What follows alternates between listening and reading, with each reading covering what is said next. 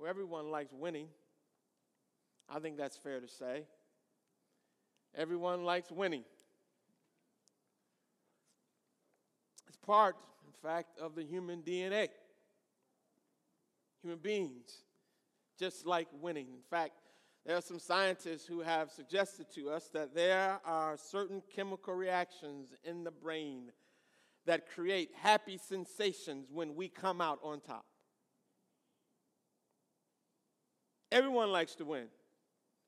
The bus ride home back to the school is better after you've achieved a victory over your rivals. The car ride home from the soccer match is livelier, and the conversation is easier after a win. The mood in the school and the office is lighter, and the days just go better after victory. Everyone, beloved, everyone likes to win. In sports, in business, in school, in politics, in love, and in marriage. The goal for the vast majority of us is the one that was made famous by the late NFL owner Al Davis. Just win, baby. Just win. Winning is not just a priority for most. It is the motivation. That's why the song became so popular. All I do is win, win, win, no matter what.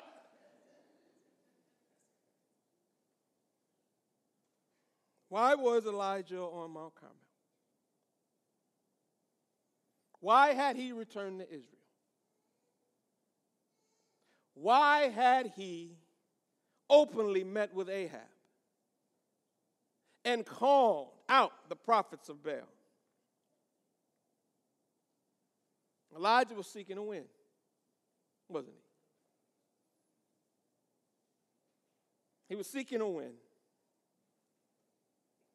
And on the surface, beloved, if you understand this to be the case, you would not be wrong. Elijah didn't go up to Mount Carmel to lose. But I want to suggest to you this morning that it wasn't just about winning. This was not just a contest between Elijah and Ahab. This was not just a contest between Elijah and the prophets of Baal. This wasn't just about winning. This was about God. And it wasn't a contest to see if my God is better than your God. And it wasn't simply a contest to see that my God can beat your God. No, beloved, I don't want us to trivialize this event, this account, and make it about some schoolyard quarrel or some ridiculous gang fight. In such instances, whether the schoolyard quarrel or the gang fight on the street, the only thing that matters is winning. But here, beloved, we are reminded that winning only matters when God gets the glory. It was Vince Lombardi who said, winning isn't everything, it's the only thing. And beloved, I want to suggest to you this morning, don't get me wrong, winning is good. Winning is important. As Coach Herm Edwards once said, we play to win the game. But winning is not the ultimate goal. The glory of God is. What the Bible says in 1 Corinthians chapter 10, verse 31, whatever you do, do it all to the glory of God. That was why Elijah was on Mount Carmel. That is why he called for the people to join him. He wasn't there just to win. He was there to bring glory to God. That's why he called for the 450 prophets of Baal. That's why he let them have home field advantage. That's why he gave them all the time in the world that they needed to call upon Baal. It wasn't just about winning.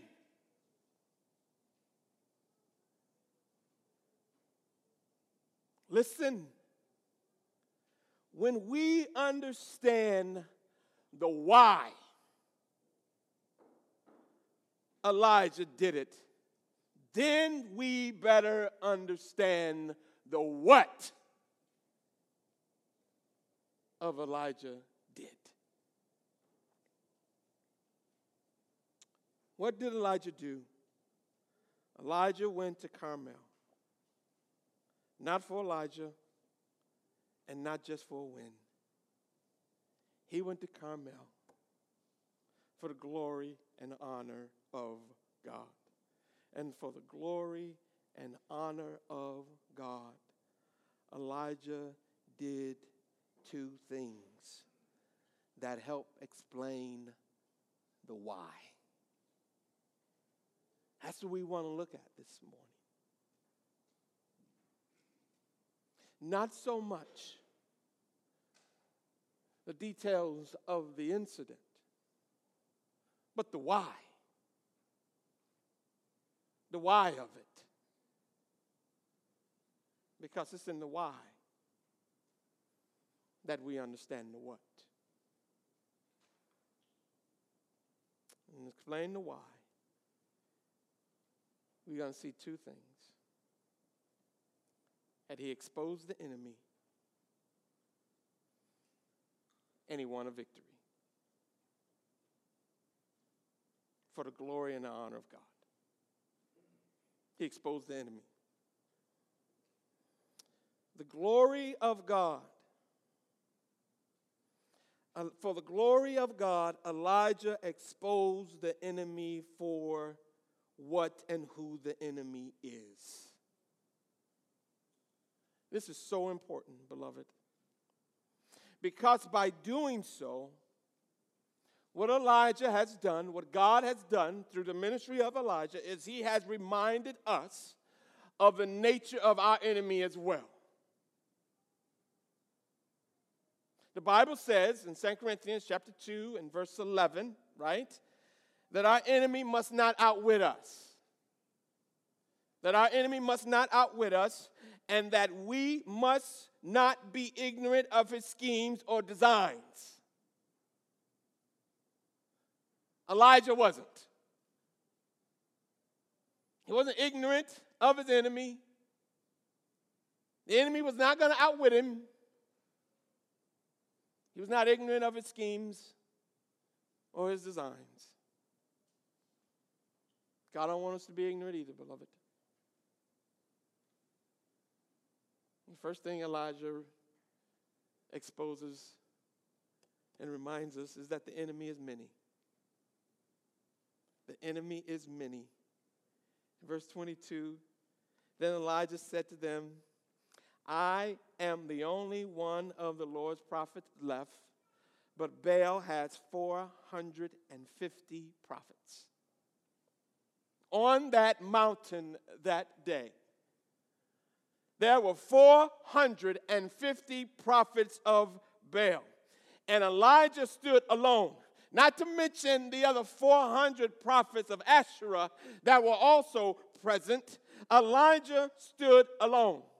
The odds were clearly against Elijah, and not only was he in hostile territory, but he was also greatly outnumbered. Because the enemy is many. And this is how it always seems to be, beloved, doesn't it? If there is a common theme in the scriptures, it is that God's people seem to always be outnumbered. The faithful are always outnumbered. Gideon only had 300 soldiers as he faced the mighty Midianite army of well over 100,000. David was but a small shepherd boy with stones as he stood against the great giant Goliath and the Philistine army. Jehoshaphat's army was nothing compared to the army, the combined forces of the Moabites and the Ammonites. Even Jesus, beloved, even Jesus, when he went into the land of the demoniac, he came face to face with a legion of demons. God's forces are more often than not outnumbered, because this is a tactic and the scheme of the enemy. Satan loves to bring overwhelming numbers. This is one of his tactics of intimidation, beloved. In the world, bigger is better. Large companies swallow up small companies. Big churches overshadow small churches. When I was a kid, we had to play basketball on the court. We had to play basketball early in the day. And the reason you had to play basketball early in the day is because when the big kids showed up, they pushed us smaller kids off the court. That's what big kids do. They intimidate. And when I became one of those big kids, what did I do? I let the little ones play with us. You know, I always welcome them to play with us, Brandon. I let them come. Not.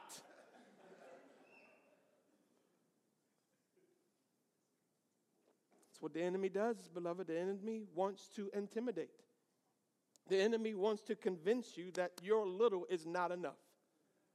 That your little prayer is not enough. That your little service is not enough. That your small gifts are not enough. But here is Elijah standing alone against the mighty numbered prophets of Baal and reminding us what God says in Zechariah 4 and verse 10. Don't despise the day of small things. God he delights to take the little and make much. Satan wants to intimidate us into fear. He wants to intimidate us into doubt. He wants to intimidate us into despair. He wants us to get into our feelings and get us to thinking that we are all alone.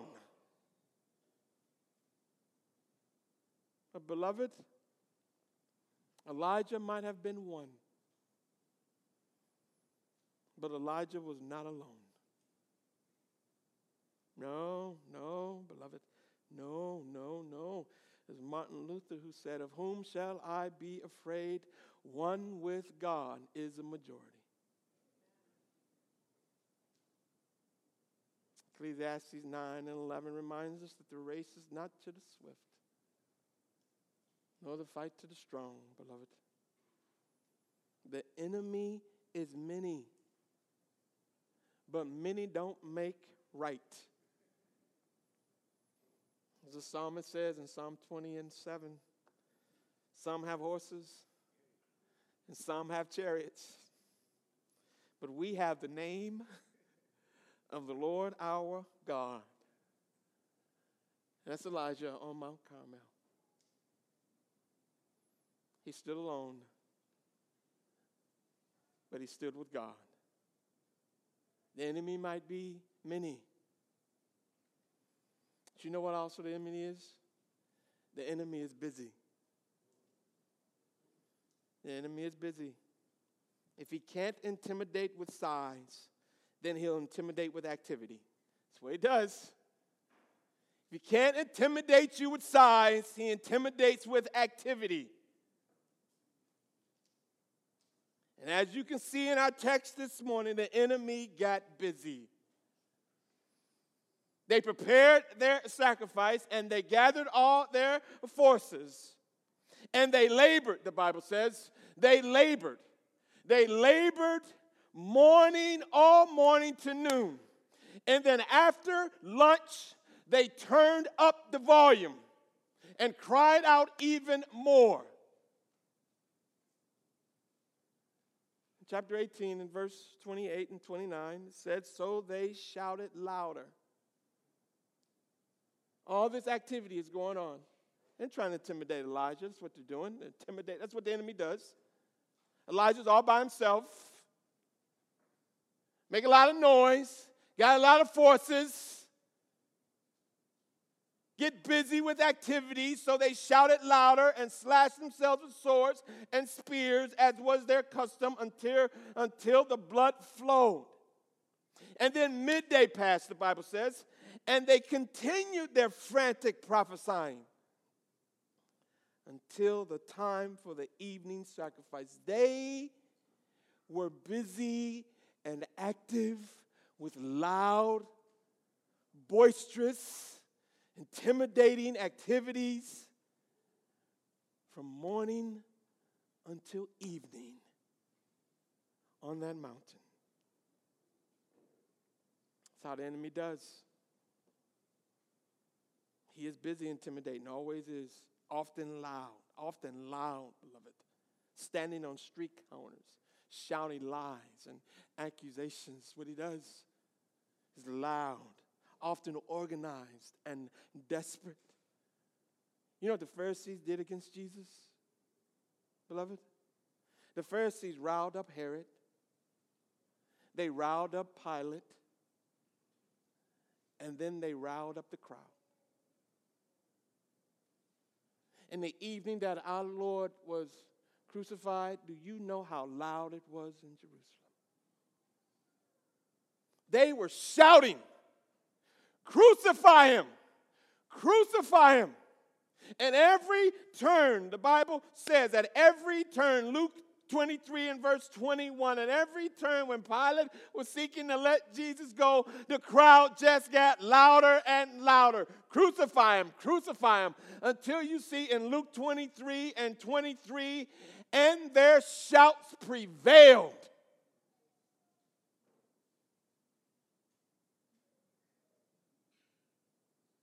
Their loudness and their busyness and their shouts and the volume went out.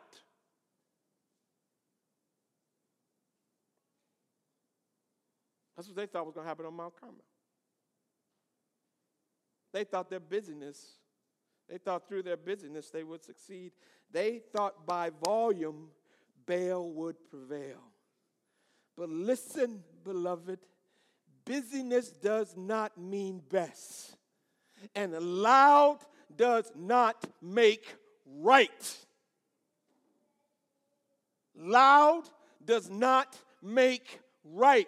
Beloved, the devil is loud. So the Bible says in 1 Peter chapter 5 and verse 8, he is a roaring lion. A roaring lion. At the zoo, when the lion roars, it is heard throughout the whole complex. And it can be intimidating to the other animals, except for those who know that the lion is caged and he ain't going nowhere. He just roaring. And beloved, the devil thrives in noise. A noise as a distraction from the truth. He's loud. He's brash. He's full of drama. He's shouting down the truth like he's on First Take Undisputed or something.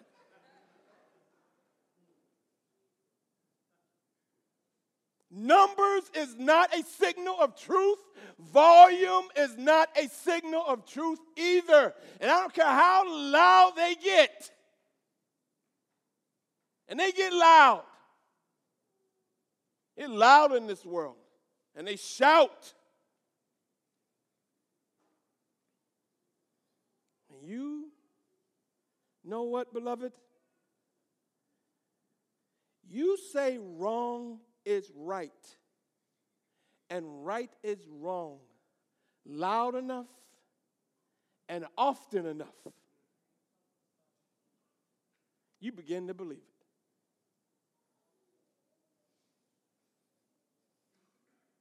That was the case on Mount Carmel. They thought if they get loud enough, they thought if they say it often enough, then it would be true. And Baal would answer. Because that's what Satan does. He gets loud. But the problem is that he can get loud. He can get as loud as he wants. Elijah reminds us that that enemy who is busy, and that enemy who is many, and that enemy who is loud, he's the same enemy who is weak. He is weak. For all of his numbers and for all of his noise, the enemy is weak and powerless in the presence of God. The enemy is all bark and no bite. All bark and no bite. Notice what it says in verse 26 of 18. And then they called on the name of Baal from morning till noon. Baal, answer us. They shouted with loud voices. Baal, answer us. Notice what the Bible says. But there was no response. No one answered. In verse 29, midday passed, and they continued their frantic prophesying until the time of the evening sacrifice. But notice what again it says. But there was no response. No one answered. No one paid attention. You know why no one answered, beloved? There was no answer because there is no one. There was no answer because there is no one other than Jehovah God. Baal is not God. Baal is not a thing. He is nothing. There is only one God, Isaiah chapter 45 and 5 reminds us. There is only one God, and that God is the Lord. Baal is powerless. Baal is a no thing. Satan is powerless, like the lions in the den with Daniel. Nothing. The devil is toothless. His bark is loud, but he can't bite. He's been defamed. Like a viper whose poison has been drained. Like a scorpion whose sting has been removed. That's Baal at Mount Carmel. That's Satan at the cross. As the Bible tells us, beloved. Colossians chapter 2, beginning in verse 13.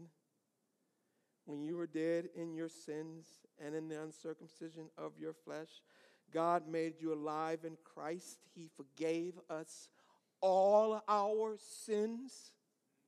All our sins. Having canceled the charge of our legal indebtedness, which stood against us and condemned us, He has taken it away, nailing it to the cross.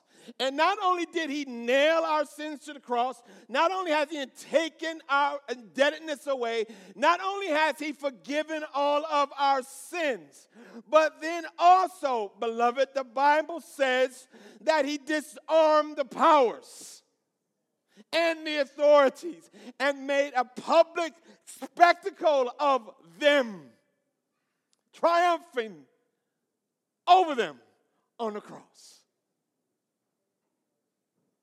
He didn't just take away our sins. He didn't just remove our debt. The Bible says that he disarmed the enemy. He took away any power and authority they thought they might have, and he made a public spectacle of them. That's Elijah on Mount Carmel. That's Christ at the cross. For all of his activities, for all of their machinations, for all of their shouting, for all of their dancing, for all of their prancing about, in the end, the enemy is defeated because the enemy is powerless. He is sound and fury, signifying nothing.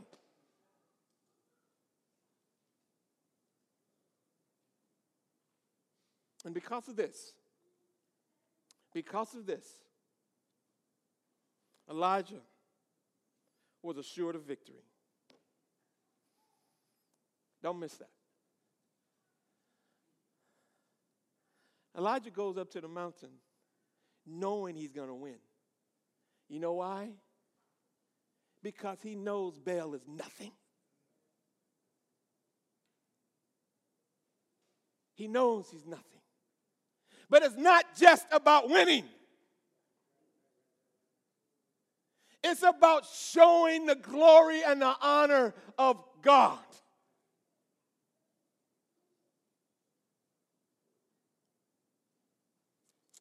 For victory is guaranteed, beloved. Here's the point. Victory is guaranteed because victory is not ours. Victory is the Lord's.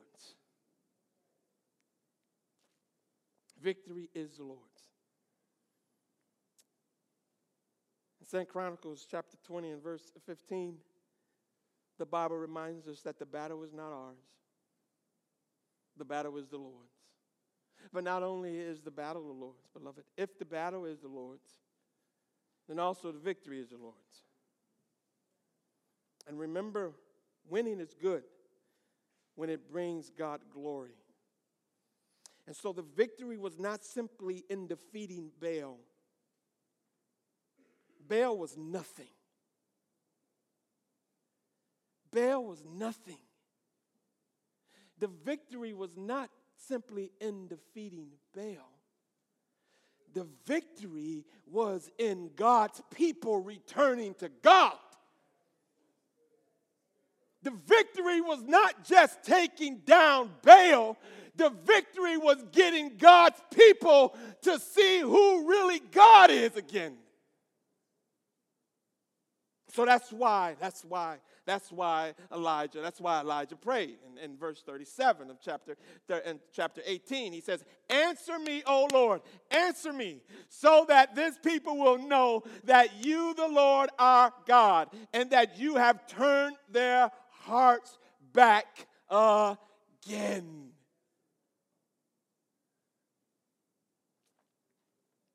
That is the goal. That is the victory. That God's people will return to God again. That is the glory of God. It is not in defeat of nothing. It is returning God's people's heart to God. And what did it look like when God's people turned back to God? Well, the worship was renewed. Notice what it says in chapter 18, verses 30 to 32. Then Elijah said to all the people, "Come here to me." They came to him. And you know what they saw? They saw Elijah repairing the altar of the Lord. They saw him building again what had been torn down. Mount Carmel had become a place of idolatry, beloved.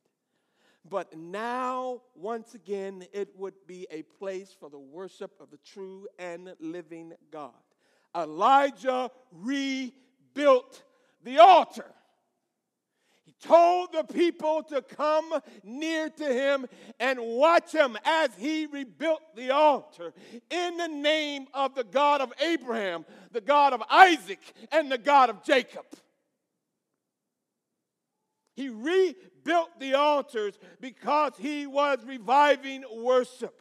Renewed and revived worship is a sign of victory. That's what victory looks like.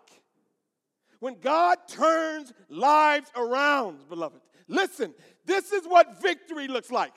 When God turns lives around and he takes the old and makes it new. When he takes what was lost and regains it again. When he restores what has been neglected.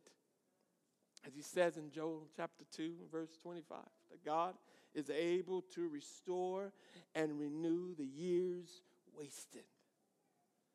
That's what he does. That's what he does.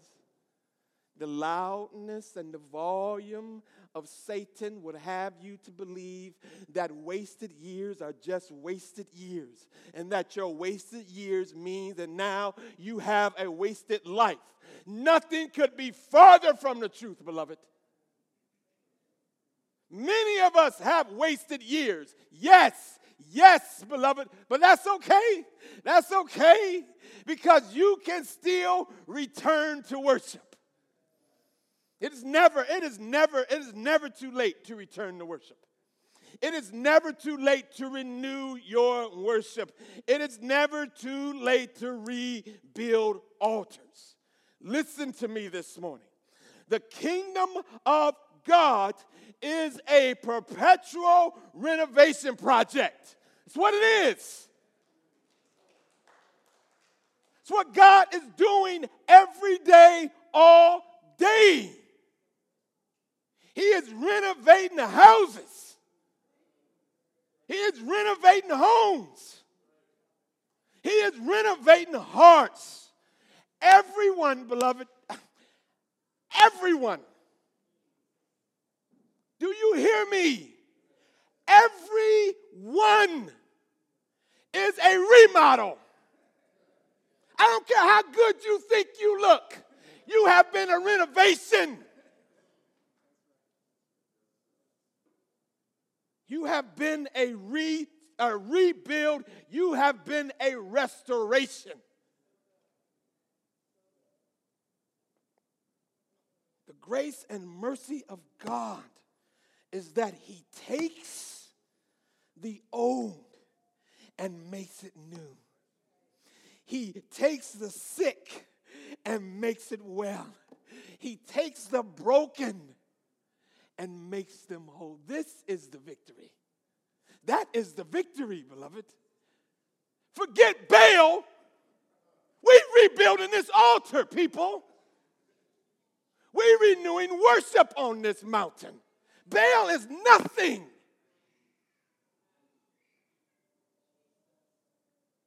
That's the victory, beloved. The victory is in First Peter chapter 2 when you realize that it is the stone that the builders rejected that has become the chief cornerstone. That's the victory. And do you know, we're going to rush on, Pastor Phil, but do you know, beloved, that worship is always a sign of the enemy's defeat? Always is. Always is. His design is to either get us to worship falsely or to get us to worship not at all. God's people worshiping in the name of Jesus is a reminder to Satan every Sunday that Satan is defeated. Doesn't matter how you got here. Doesn't matter how you look. Doesn't matter how you sound. The fact that you are here, that's victory. That's a victory, beloved. And every Lord's Day we are together in worship, we proclaim our Lord's victory. Victory over sin, victory over death, victory over Satan. And it doesn't matter. No matter what has happened in your life this week, no matter how difficult the trial, no matter how strong the temptation, every time you enter into the house of God, you are saying, victory is mine. Victory is mine. Victory today is mine. I told Satan, get thee behind. Victory today is mine. Doesn't matter. Hate about Baal. We rebuilding this altar for the glory of God. That's how he won the victory. He renewed worship. But he didn't just renew worship. He restored God's name. Notice what Elijah said at the onset of the contest. Chapter 18, verse 24. You call upon the name of your God, and I will call upon the name of the Lord. Because here's the issue. Not only had they violated the first commandment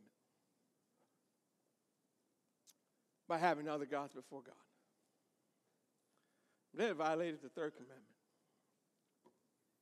And that they had taken the name of the Lord in vain. Baal had been called God on Mount Carmel. Or worse, God had been called Baal on Mount Carmel. And his name had been dishonored. And beloved, there is nothing more precious to the Lord our God than is his name. Psalm 138 and 2 reminds us that his name is more precious to him than even his word. His name is precious because God is his name. His name is his reputation. His name is his renown. His name is his promises. Everything God's people have is because God is true to his name. He's true to his name. In Genesis chapter 12 and verse 8, the Bible says to worship is to call upon the name of God. That's what worship is. It's to call upon the name of God. In Romans chapter 10 and verse 12, we are told that we are saved by what? Calling upon the name of our God. Call upon the name of God. That is worship. Call upon the name of God. That is what it means to be saved. We call upon the name of God in prayer. We call upon the name of God in praise. We call upon the name of God in thanksgiving. We call upon the name of God when we're in trouble. Proverbs chapter 18 and verse 10 tells us that the name of the Lord is a fortified tower. The righteous run into it and they are safe. Safe, safe. Because his name is our hiding place. And on Mount Carmel, Elijah was not only restoring the worship, but he was also restoring the name. The name is not Baal. The name is Jehovah. Oh, beloved, but there's an even sweeter name than that. For the name is not just Jehovah. The name is Jesus. Our lives, the Bible tells us in Colossians chapter 3 and verse 3, our lives are secure and hidden from the enemy by God. Where? In Christ. In Christ Jesus. In the name. Whenever you hear in the Bible that the Bible talks about us being in Christ, it means that we are in Him, His name, the name Jesus. We are in Him. Now the Bible says in Romans chapter 8 and verse 1, there is now no condemnation for those who are where? In Christ, hidden in Christ, hidden in the name of Jesus, because there is no better name. There is no sweeter name. There is no greater name than the name of Jesus. That's why we say there's power in the name. That's why we say there's victory in the name. That's why we understand that there's hope and there's help. There is strength in the name, because there is no greater name I know. In the name of Jesus. And that's why the people rose up and said, the Lord, He is God. The Lord, He is God. The Lord Jehovah, He is God. And every week we come to worship, beloved, we proclaim that Jesus is Lord. No greater name I know. He restored the worship. He restored the name. But last and not least, beloved, He removed the enemy. Now,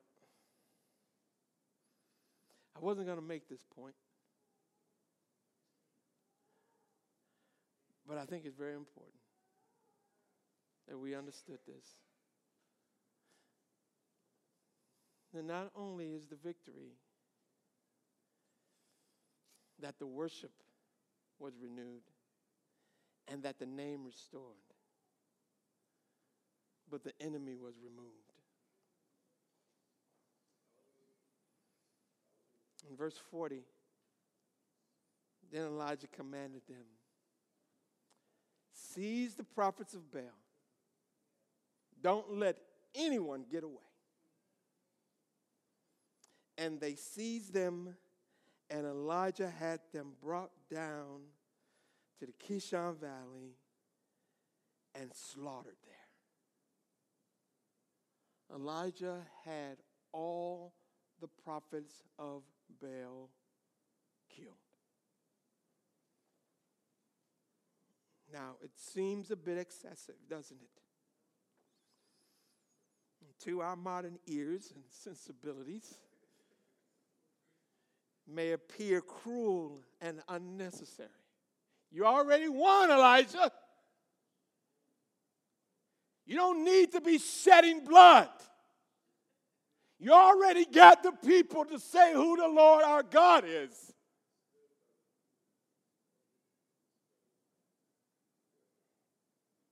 And beloved, what we have here is a very important reminder to us this morning that we need to remember.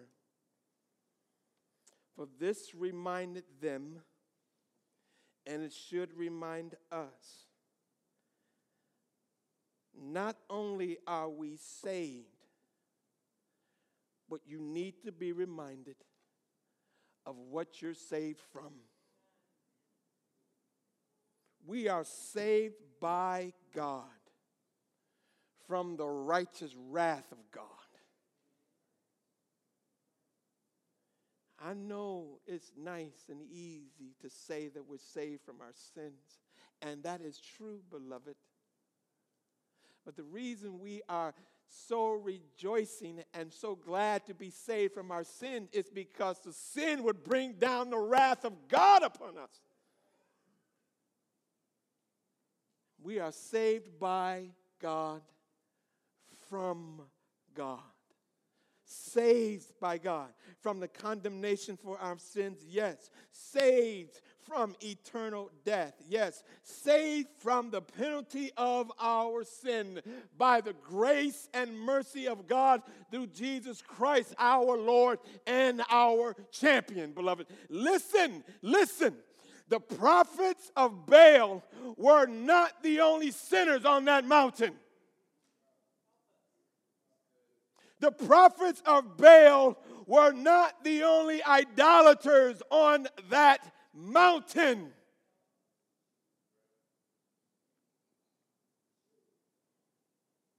And don't you and I get it twisted, beloved.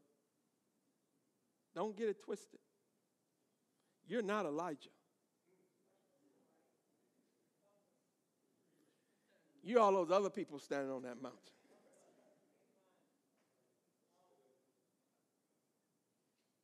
And yet, here again is the mercy of God. And that not willing for any of his people to perish, but for all of them to come to repentance. This is the mercy of God. This is the patience of God. This is the long-suffering of God. And thus, in this judgment of God against sin is the grace of the invitation. It always is. It always is, beloved. Always is. God's judgment is never without the invitation of grace. Never.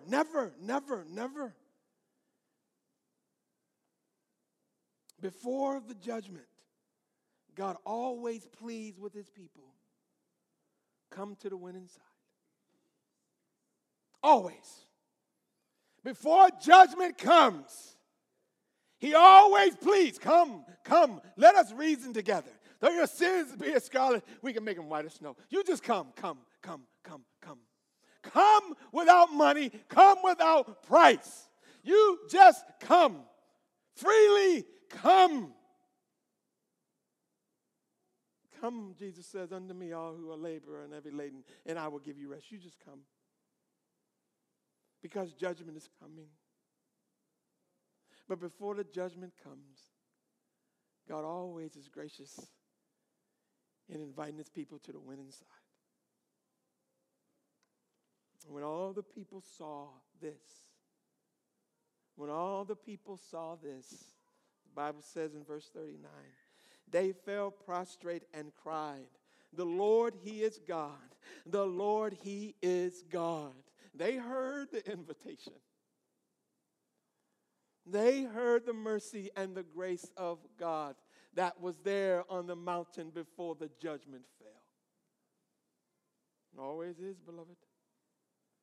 An invitation is always come be forgiven. Come be revived. Come to the winning side. Come. God's judgment is coming against all unrighteousness, beloved. It came on Mount Carmel. It's coming upon the world. And there really is going to be no contest. Because all God does is win. God is going to win. Because all God does is win. Because all enemies are nothing. And the question for you and the question for me is the same question that Elijah posed to the people of Israel on Mount Carmel. It is the question from all eternity. It is the question now. It is always going to be the question, whose side are you leaning on? I'm leaning on the Lord's side. Whose side are you leaning on? I'm leaning on the Lord's side. I lean. I'm leaning on